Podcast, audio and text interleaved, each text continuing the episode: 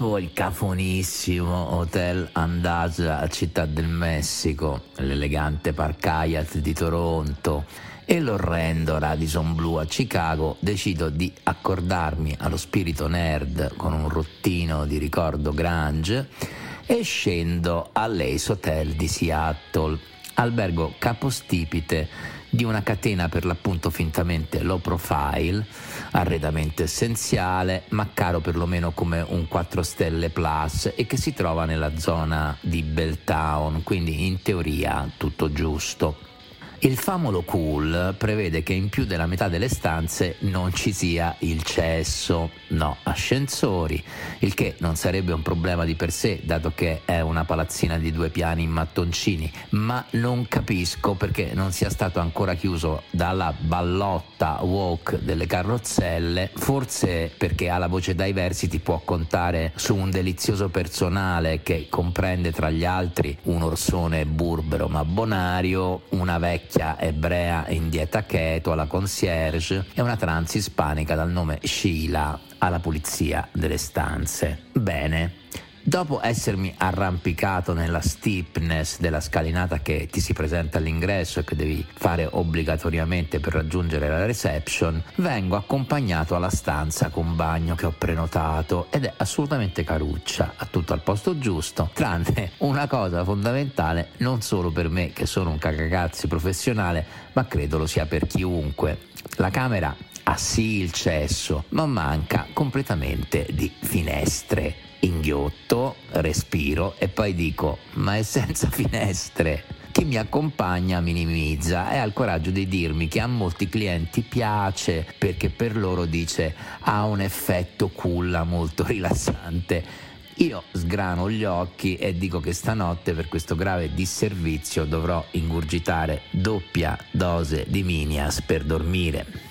Sarà forse perché ho sgranato gli occhi come Betty Davis nella sequenza iniziale di Ombre Malesi, la receptionist si fa scappare che forse dal giorno dopo potrebbe darmi una camera sia col cesso che con la finestra. Il suo forse è cambiato in certezza dopo essermi consultato con mio amico Cristiano, super avvocato di law firm, che mi ha suggerito di andare a ribattere con fermezza gentile la problematica alla reception usando più volte la parola magica unacceptable che in avvocatese in America apre varchi di luce perché evoca il terrore di provvedimenti ad ampio spettro che vanno da una stella su TripAdvisor alla class action. Fatto il trasloco, via di corsa con degli Uber e dei monopattini elettrici in giro per la piccola città. Poche cose da vedere, davvero notevole. A partire dal St. Lawrence Market, una porta portese gastronomica sul lungomare dove capisci che ci sono solo turisti a fare delle file per mangiare dello street food anche buono, ma il clam chowder per esempio è immangiabile perché ci sono 30 gradi e non ti viene proprio voglia, semmai a novembre. Capisco subito che le lesbiche di Seattle sono stupende per la loro propensione nel mostrare tutte polpacci notevoli e tatuati che ostentano mentre sfrecciano con le loro biciclette da professioniste e me ne rallegro.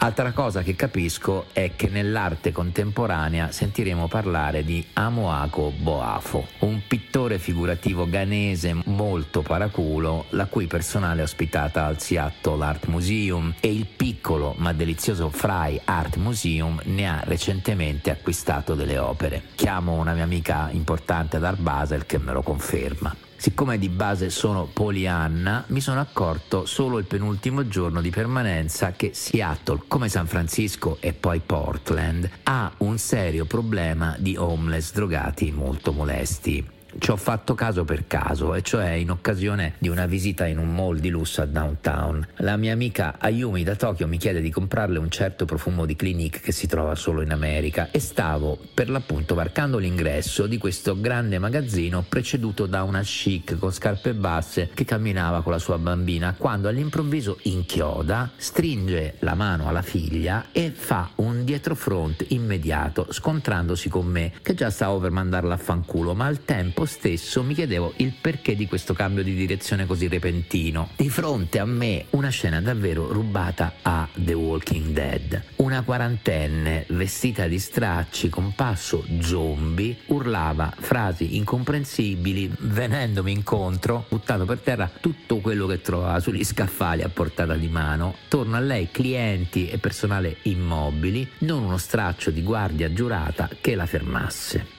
inchiodo come la chic con la pupa di prima e faccio lo stesso dietro front con la piccola differenza che la zombie ormai mi era a 30 cm e decide di seguirmi in strada continuando a urlare come un'ossessa. Siccome non avevo a portata di mano un Uzi decido di allungare il passo ma lei nonostante barcollasse regge il ritmo. Dopo un blocco e mezzo di sta scena senza senso, inchiodo un'altra volta, mi giro e le dico a bassa voce guardandola negli occhi e in romano. Hai finito di rompere i coglioni?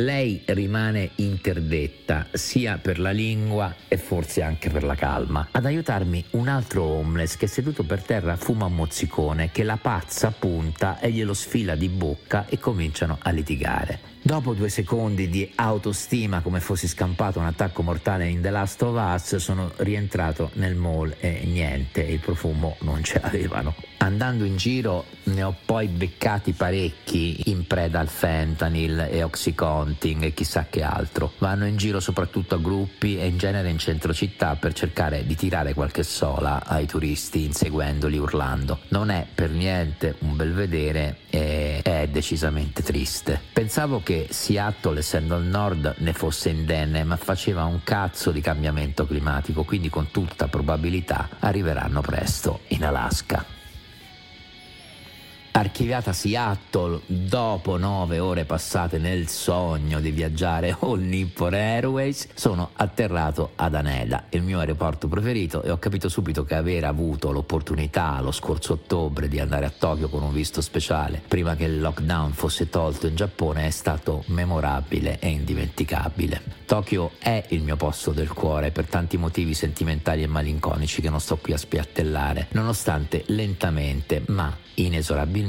stia cambiando. Le prime volte che ci sono stato, ma anche lo scorso ottobre, dove era rarissimo incontrare una faccia caucasica, c'era quel senso di fantastico disorientamento. Ci si sentiva davvero persi in traduzioni e modi di vita, uno straniamento davvero culturale che colpiva tutti i sensi e al tempo stesso faceva sentire protetti, coccolati, rispettati. Negli anni tutto è diverso e globalizzato nel poter facilmente districarsi in scioltezza con un router o una SIM virtuale in insegne da leggere, percorsi da intraprendere, comunicazioni da sostenere, con l'aggravante dell'invasione dei turisti newcomer che ti scacchiano il sogno di trovarti nell'altrove, anche se si circoscrivono per lo più a Shibuya, Shinjuku, Ginza, Asakusa, Tsukiji. A questo si aggiunge un disattento equivoco etno etnocentrico per il quale a prima vista pensi che insomma sti giapponesi non sono così educati, silenziosi, rispettosi delle file e timidi come ce li hanno disegnati, perché se ne vedono in giro di cacciaroni vestiti a cazzo che ti sorpassano urlando e strattonandoti, buttando per terra cibo e fumando mentre camminano, che è considerato in Giappone un assoluto peccato mortale. C'è solo un piccolo particolare che non si comprende a prima vista e che vi svelo immediatamente. Sono cinesi. I giapponesi, senza giri di parole, li odiano che in confronto Meloni con i migranti è caro la rachete. Li odiano ma inghiottono, un po' per la loro educazione che non prevede di scendere a patti di scontro diretto, un po' perché anche se non spendono tantissimo, i cinesi sono tantissimi e quindi alla fine lasciano in suolo nipponico miliardi di yen. Tanto vale frequentare Azabu, dove ci sono sì stranieri, ma tutti residenti, quindi mai molesti, Hiro e Bisu, o ancora meglio nascondersi a Shimokitazawa o Kijijoji, o andare a fare delle gitarelle fuori porta a Chiba, dove ci sono un sacco di posti sconosciutissimi e belli, o buffi, dove si mangia bene con poco, sempre se si ha una macchina e un'amica giapponese che ti ci porta. A questo punto vi risparmio i miei denti avvelenati per un mucchio di ragioni sull'isola di Mykonos. ultima tappa del mio giro del mondo, un po' sbilenco, ma tutto sommato appagante. Mi accorgo che già è ottobre e non ho nemmeno compilato l'oroscopo del mese. A presto!